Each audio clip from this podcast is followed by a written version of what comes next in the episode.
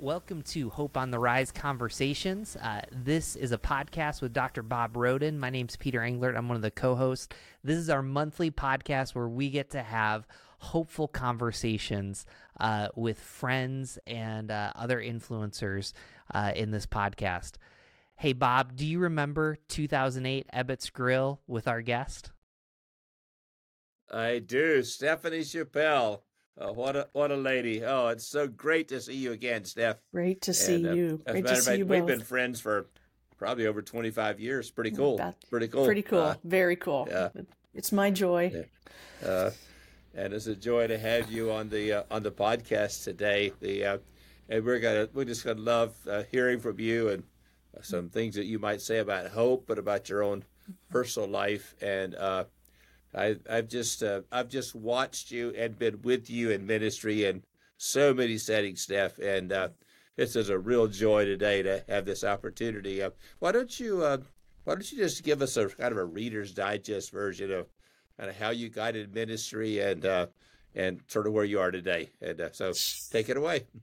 Sure, I'd love to. It really is my joy to be with you both here. It's good good day to be with friends and uh, talking about some things that are dear to our hearts as well. And uh, even long before I knew that we would be having this conversation uh, on Hope on the Rise, I I've been saying for years that um, uh, that the hope that I have came as a surprise. Um, I was not raised in a in a family that was filled with faith. Mom and dad uh, did not walk with Jesus when I was growing up, and so the only hope that mom and dad could offer to me was hope in me. And uh, I've I've run across some people in my life uh, along the way, and I I'll ask them the question, you know, have you ever lived with hope and nothing past yourself? And I get kind of these nods, like, yeah, and boy, it led me to somewhere somewhere I didn't want to be, and that was really my story too. Hope hope and nothing past Stefanie uh, led me to what I found to be was really a uh, I don't know a pit or a trap of loneliness and um, pretty deep disillusionment, and for me, paralyzing fear. That's not everybody's story, but I lived in paralyzing fear in a lot of ways uh, because I had hope and nothing past me. And um, so uh, I say all the time that the last thing I ever thought I would be when I was growing up would be a, a follower of Jesus. And that's when the hope came in when I was a university student. And uh, there was a campus ministry on my campus that was filled with students that understood that uh, their job was not to wait for me to go look for them because as a 19 year old college freshman or 18 year old college freshman i was not looking for christians. I was looking for a lot of things. I was not looking for christians uh, but they bet. came and they found me and they loved me and they prayed for me and they showed me the life of jesus through their lives and um, I, you know, the the story, of course, is much longer. But the Lord won me. Uh, he won my heart by my senior year of college, and um, led me, uh, redirected me from my intended path of law school, and into uh, back into university ministry. Uh, I just felt like I wanted to offer the hope. Uh, that had been offered to me when I was a university student. And so for now 32 years, I've had the great privilege of um, being a part of this same university ministry that uh, God used to reach me and offering hope to university students, calling them to the arms of a very loving Father who's calling their name and offering them the hope that He offered me. So So did you say thirty two years? Hard to believe. Wow. 32 years. I i That is- I, I joke i joke because i don't know i know this is going to be audio but i've got the wrinkles you know to go with it but the pimples Oh, also. I don't understand how on one face you know you can have them both. But 32 years this month is when i started working full-time with our ministry. And um, I, I I didn't know. Uh, I, I always say that when, when Jesus asked me to follow him, I didn't know where I'd be following him to. Uh, and I also didn't know when he asked me or invited me into this ministry that it would mean walking with him on university campuses for 32 years. But I think I can't believe he picked me for this. I feel like I got spoiled. Uh, Well, you're a- Stefanie. Oh, go ahead, Bob. No, I was going to say, I know you're doing what you love because Yeah, I've, really I've just been with you so many times. You're doing what you love. You bet. Go ahead, Peter. Sure. Well, Stefanie, you know, as mentioned before, uh, you met me when I was a college student in 2008 with. Bob Roden, and we've kept Yes. in contact. I, I guess for our listeners, what would be really, really helpful um, in 32 years of dealing with college students and ministering and serving them, what are the kind of the timeless things that they're experiencing, mm-hmm. and what's new mm-hmm. about what college students are going through in 2023? Mm, yeah, that's a great question. My, my first thought is anybody going to university, stepping onto university campus with the intention of education and all the life experience, it's just, it is a practical um, expression of hope. Nobody goes to university unless they hope their lives are going to become what they want them to be. I, I went to my university campus and I had all these things in mind about what career I wanted and the friends I wanted and maybe romances or whatever. Because you, you the whole purpose of it is to go with an intention that I am working toward my life becoming what I hope for it to be. And so that's mm. just that that is something that has stayed. I mean, 32 from year one to year 32 is I see that in in students. Nobody goes there thinking I expect my life to be worse when I'm done here. I expect to my life, I expect my life to to become what I hope for, uh, is is consistent. Um, the desire for students to be uh, seen and celebrated is consistent. Uh, the desire for students to be known is consistent. The the uh, some of the anxieties that I see and have seen over the mm. last maybe decade um, are amplified from what I saw in the earlier years. Maybe my first 20 years, I didn't see as much of the anxiety as that I see today uh, for students. And of course, there are some cultural shifts, and I'm sure we'll we'll touch on them over the course of our conversation that amplify some of those things and even perhaps distort them. Uh, some of these things that go from being issues or um, yeah, issues in lives to becoming identities in lives. Uh, maybe something I deal mm. with has become something I am, and that's mm. that's different than what I saw in my early years. Sure. Yeah. Yeah, and Stefanie, maybe just tell us. Uh, I know you've had a, some various roles in working with college and university students, but uh, what, what's your role now? What are you currently doing? Sure. I serve as what's called the National Program Director for a campus ministry called Chi Alpha. Uh, we are um, we're structured in, in one particular fellowship in the Assemblies of God. On campus, we have students from all kinds of backgrounds churches, not, no churches, um, people who are interested in the things of God, people who are not really sure why they're there. And, and so when it comes to being on campus, uh, we see students from all kinds of backgrounds. My role as National Program Director um, when we think of everything we want to see and do to see healthy ministry on campus, that falls under program. So that includes um, how how healthy our leadership is. That includes our disciple making communities. What does it mean to um, live out 2 Timothy 2 2, where Paul said, The things you've heard me say in the presence of many witnesses, and trust to reliable men and women who will then also be able to teach others. That's our desire. That's really kind of an anchor point for us. Uh, we what we want to see with uh, what we call cross-cultural missions. We we believe that God's heart is in the shape of a globe, and God wants to hmm. reshape mm. our hearts into the shape of His heart, which is the shape of a globe. We want our students to understand that there is a great big world out there. Now, the students today understand that they're more globally connected, but it's um, you don't have your heart reshaped to God's heart by uh, what you experience on social media or online. You have it in community and information where you're able to see, uh, see, hear, and serve those around the world. Uh, and then the last thing we have is Holy Spirit empowerment. That's our, our, our, fourth puzzle piece there. We really believe the Holy Spirit, he, he is here, He is active, He has something for us. And we want our students to develop a relationship with the Spirit of God so that they live empowered and encouraged. So all of that falls in, in under the team that I have the privilege of leading. And um, yeah, it's a joy. It's a big, big task. But if it was uh, if it was small, we wouldn't need God. we need Him every day. That's true.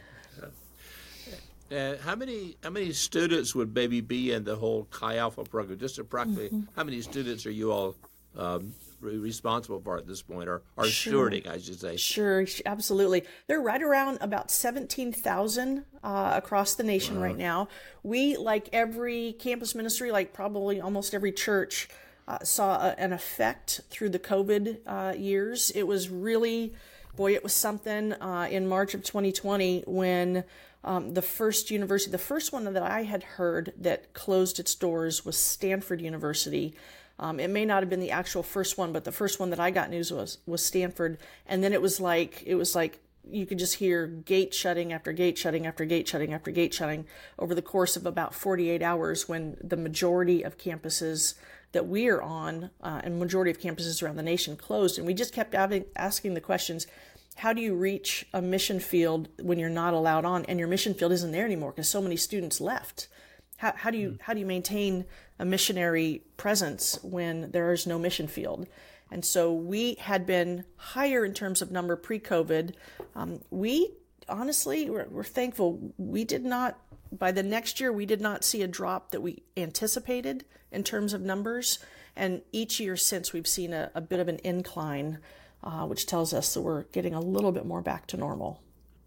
I want to ask a question that um, I'm sure that this comes up in your uh, discussions with students. Mm-hmm. In the in the paper here at in Richmond yesterday, it was announced that to go to the University of Richmond, mm-hmm. tuition, room, and board, seventy nine thousand dollars mm-hmm. a year. I believe it. That's got to create mm-hmm. some anxiety for students. Mm-hmm. Yeah. Uh, for yeah. to, to, when they talk about cost and stu- mm-hmm. I mean, student debt is a huge discussion, of course, in our country right yes. now. But uh, yes, how, how, do you all how do as as a as a follower of Jesus and mm-hmm. and talking about the hope that He brings to us in our in the forgiveness mm-hmm. of our sins? But how, how do you mm-hmm. talk to the, to students about about this whole economic piece? That's got to be a challenge. Sure. Let me let me start by saying this is we're we're really following these trends. We're we're keeping our eyes on these trends because more and more high school students are taking university classes toward the end of their high school career, which means they're coming into the university with more credits, which means they graduate sooner than they used to. So one of the questions we're asking is how do we effectively reach and disciple university students when we have them for much less time than we than we did even mm-hmm. a decade ago? So where where ideally a student comes in as a first year or freshman student, and we have the privilege of reaching out to them, hopefully either leading them to Christ or early on, or seeing the ones who already know Jesus come get connected, and then we have potentially three and a half to four years for the process of discipleship.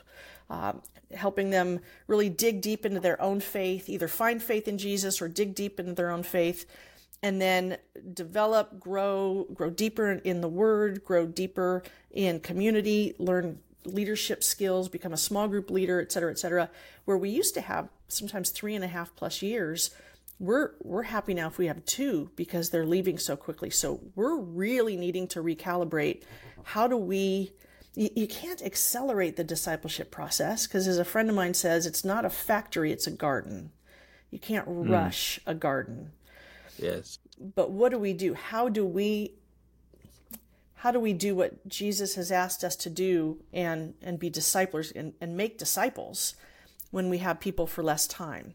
So that's I'm going to start there and then say as we then have that time with them, we're having to have conversations about a whole lot of things, not just what their devotional life is about, but how do they navigate the economic realities as a an emerging adult in this world.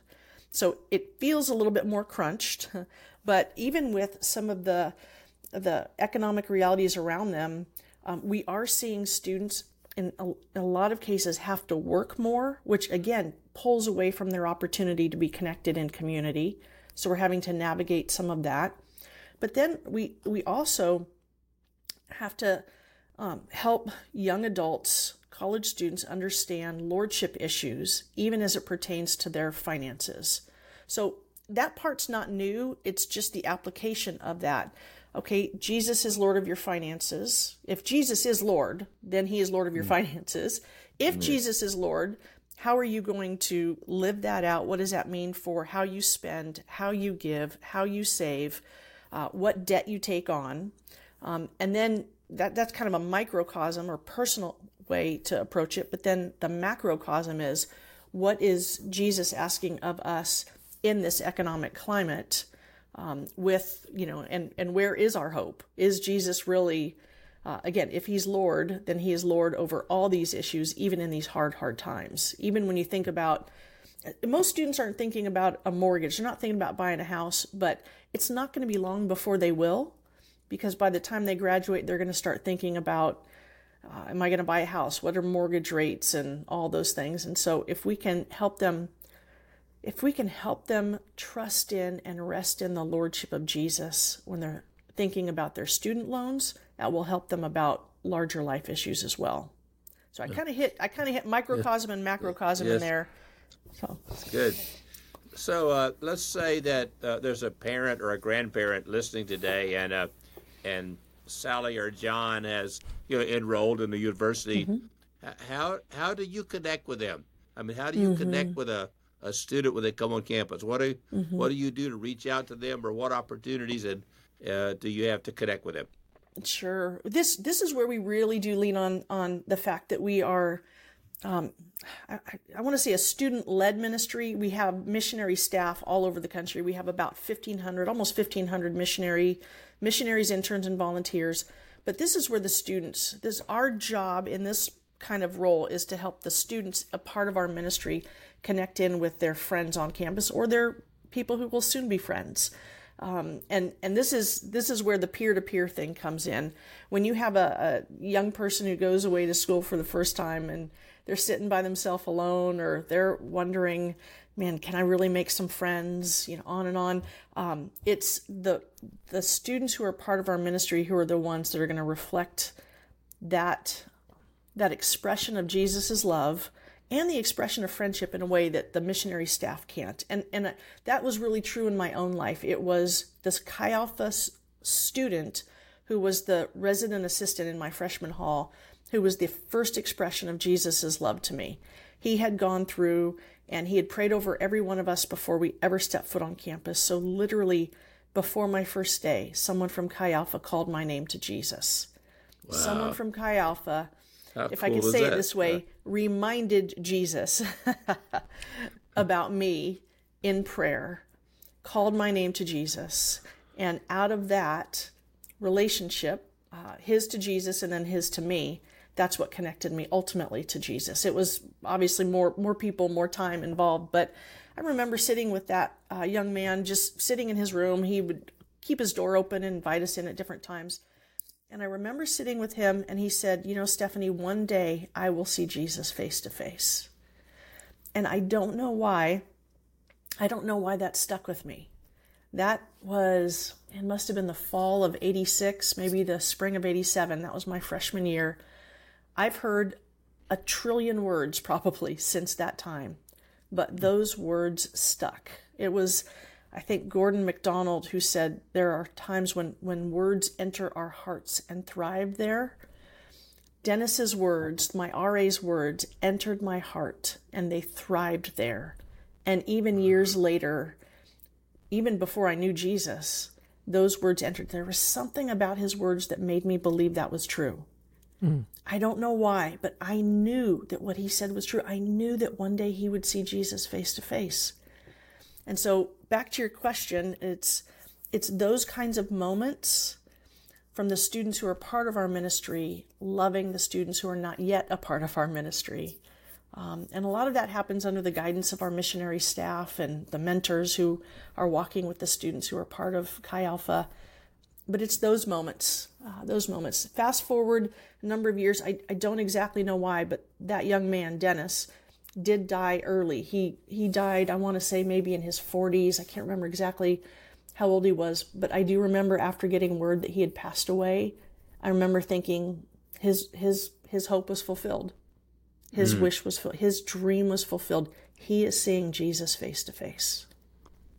Wow, that is so powerful. Oh, that's uh, Stefanie, that's super powerful. Um, you know, and just you're kind of a poster child for the accidental mm. missionary um, college campus uh, missionary. So, something I want to come back to that you said, and I love how Bob brought up finances because we don't talk mm-hmm. about that, and that's kind of a mm-hmm. scary thing. But you had talked about finding hope in yourself and kind of getting to the mm-hmm. end of yourself.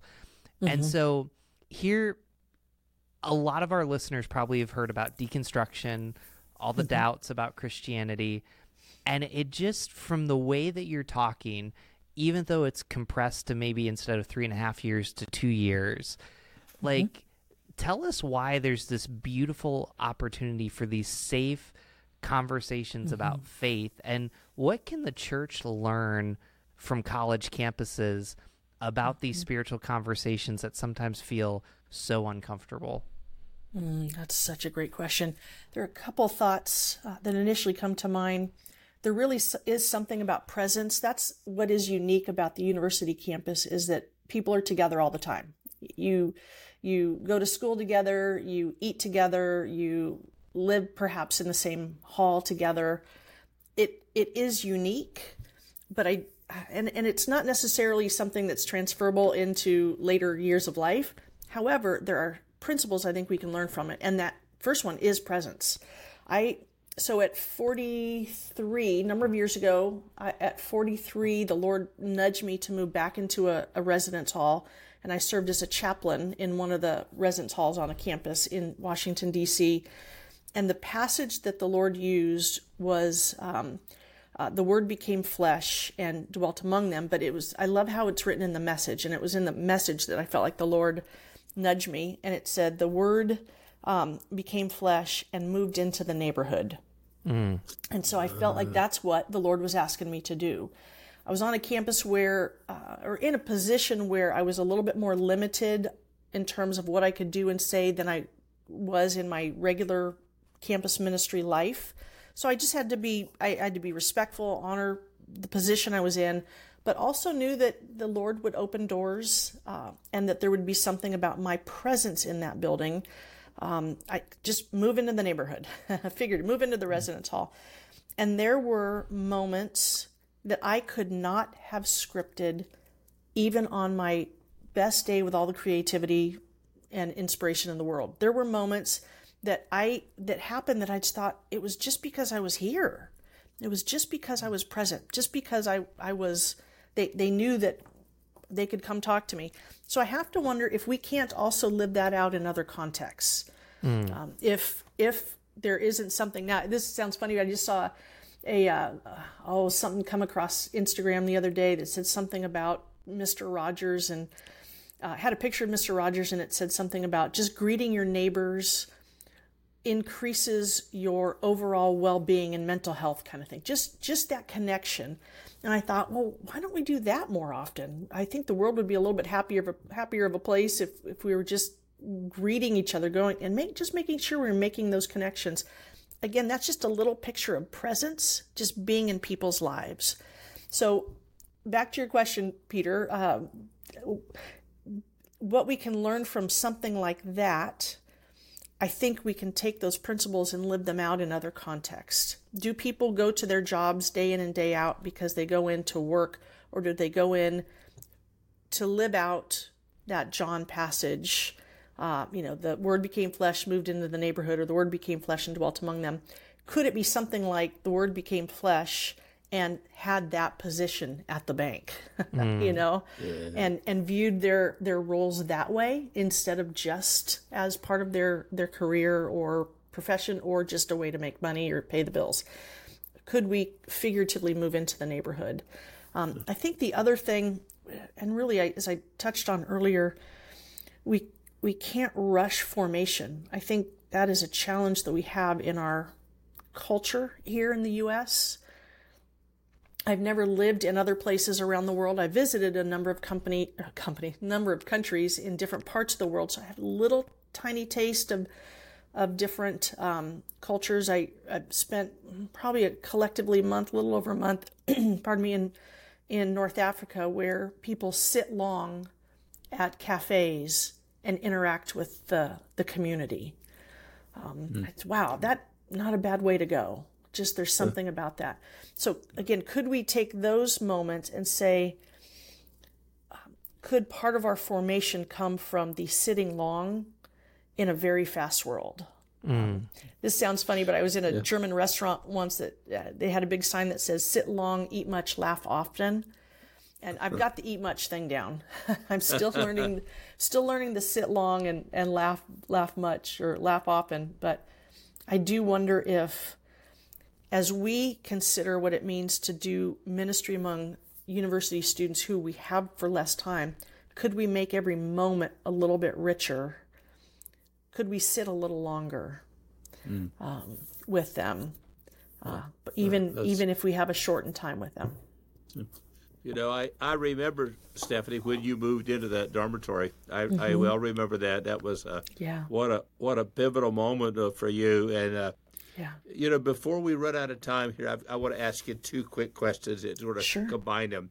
Um, I, I, want you to comment on number one, being single mm-hmm. and being in ministry, yes. and number 2 mm-hmm. being a lady and being in mm-hmm. ministry. I mm-hmm. we don't have time, I know, to have a lot of discussion, but sure. I think just uh, just your your own perspective, you you you portray and represent such health to people and the way you have ministered. So I'd just love to hear you comment on that.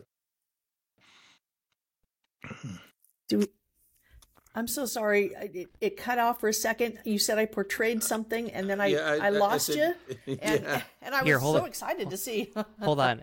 Go. So Go so Bob, what we're gonna do? Uh, sometimes when the technology does it, we're just gonna pause, and then okay. start over, um, and then hopefully I, I know Dan can edit it out. So just follow my fingers, and then. You know, Stefanie, I just want to ask a, a couple of questions before we run out of time here, because you, you as a single person and as a woman, you you represent uh, the face of someone who's comfortable in yourself. You have uh, you have helped so many people understand this, and I want you just to take a few moments. We don't have time for a, a, a lot a lot here, but you've said, give us a couple of of sound bites about sure. being single and being a woman in ministry. Sure. Thanks for asking that. Yes, I'm. I feel like the Lord was kind to me to win me and woo me in and in into a uh, church fellowship that was really affirming of women in in roles of leadership. I will always be grateful to the Lord for that, and I'll always be grateful to my larger fellowship for being so affirming of women in ministry and in in all positions of leadership. I, I don't know what it's like to be anything but uh, single and a, a, female. So I, I've just lived, I think I've lived authentically who I am, who Jesus has made me to be. I know that not everybody has um, as many good stories as I do um, with this, but I have been so encouraged as a woman in leadership. I think some of my gifts that the Lord has given me allow me to be in places that um, I'm just I'm, i find myself in a, around a lot of tables where I'm the only woman, and I think the Lord has gifted me in certain ways in that, and so that's that's been uh, just a delight to be a part of. I also have felt I've I've never felt specifically like my role was to uh, open the door just for women. I want to open the door for anybody following uh, in terms of my age. I want I want I want to raise people up. I want them to shine. I hope they do so much better than I do. that just means that they they've taken things farther. But the Lord did nudge me a handful of years ago and said, just make sure you're you're just paying attention so that you are making a way for some of the young women who maybe have not had the opportunities you've had. So I've been intentional yes. about that. I started a cohort about five years ago that uh, we I when I first I pulled eight young women leaders together and said let's meet for six or eight months. It's been five years because we can't seem to quit being together because we love it so much and we're so encouraged. But I've been given a lot, and so I feel that sense of responsibility to give that to the generation that follows me, and um, it's been a joy. I I'm really thankful that I've been birthed in faith in this fellowship uh, to do this. As far as being single, um, I, you know, I, I, tell you, when I was growing up, I, what I didn't have in mind was, was, that I'd be my age and single, single all my mm-hmm. life. I wanted to be married. Um, almost got married at one point. Just that was just didn't turn out to be what I thought it was gonna. The direction didn't seem to be going the way I thought it should, or that I thought that the Lord had. So we we um, recalibrated that decision. That's a good way of saying that. And um, so I've only ever been single. There are days when I, there have been days over the years it's been really, really hard. But I find myself or found myself saying to the Lord, where else would I go? Um, the else is a really pivotal word. It's not like where else would I go? I have nowhere to go. It's where else would I go?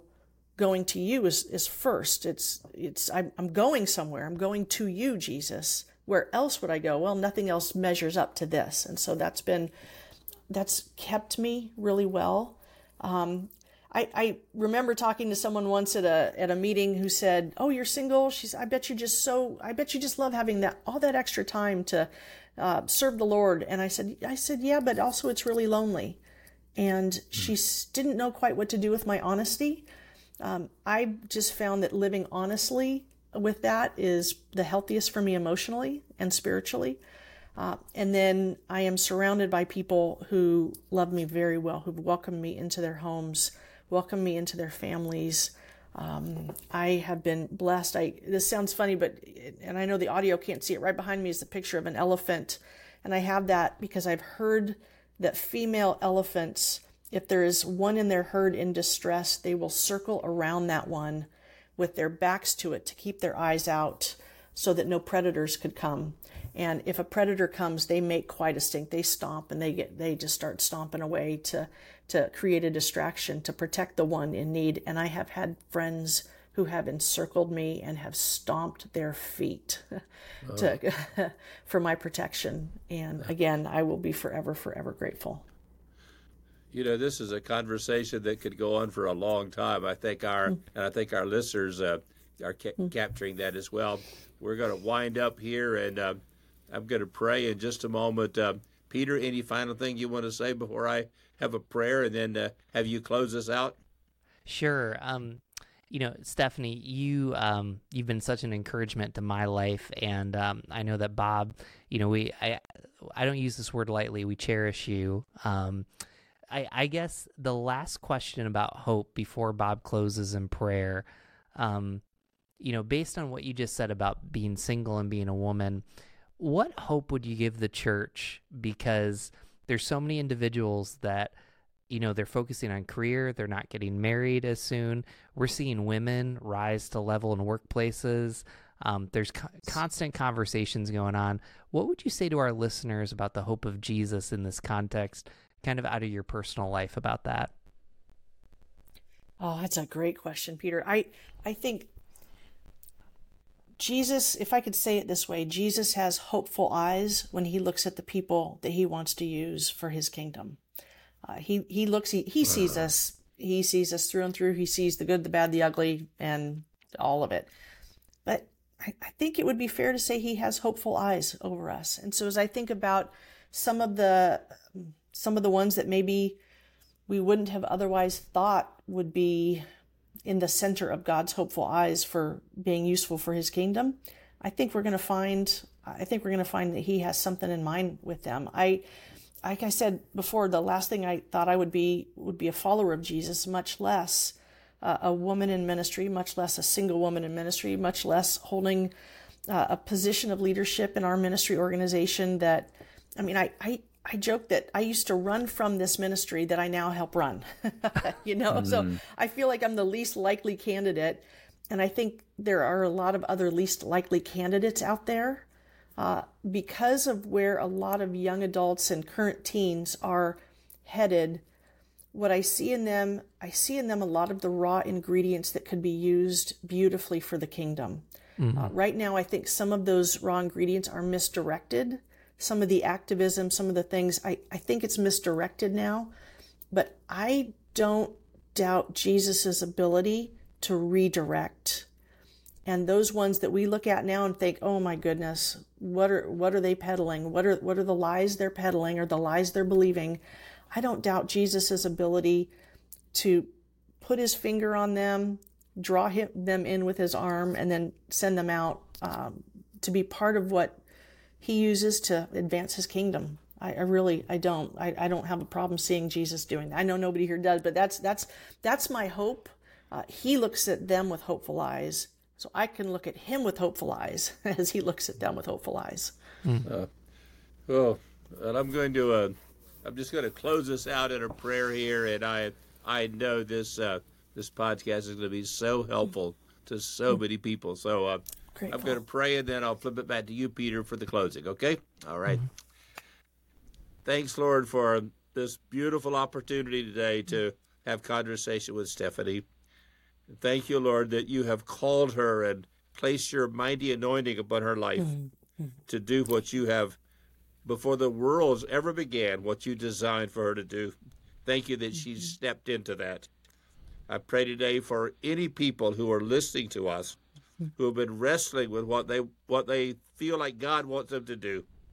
Help them today to take that that first step in, into a new journey for what you have for them. And I thank you today, Lord, that we can trust you. We can trust you completely. Thank you for the hope that we have in you when we place our lives in your hands. So now um, I pray, oh God, today that that you would take places in people's life that that could be quicksand, and would you turn it into concrete so they could walk on it and feel firm in you. Thank you that you're the kind of God who does that for us. And would you take places that that may feel like they are are so filled with fear and not having hope, would you replace it with your divine hope and your divine care for them? And we'll thank you for today. We thank you, O oh God, for these moments together now. Bless Stefanie, we pray, and bless the ministry that she represents.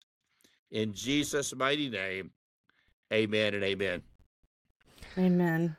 Bob, thank you so much for that prayer. If you want to find out more about Stefanie, it's Stefanie with an F instead of a PH, mm-hmm. and it's Chappell mm-hmm. with a C. Go to her website, subscribe to her email so you can pray and support her. We would love for you to support Hope on the Rise. You can go to bobroden.com. I'd encourage you to share this episode with a friend, a parent, a grandparent, a college student. We think they'll get a lot out of it. Till next time, we'll see you again on Hope on the Rise Conversations. Thank you, friends. Thank you so much.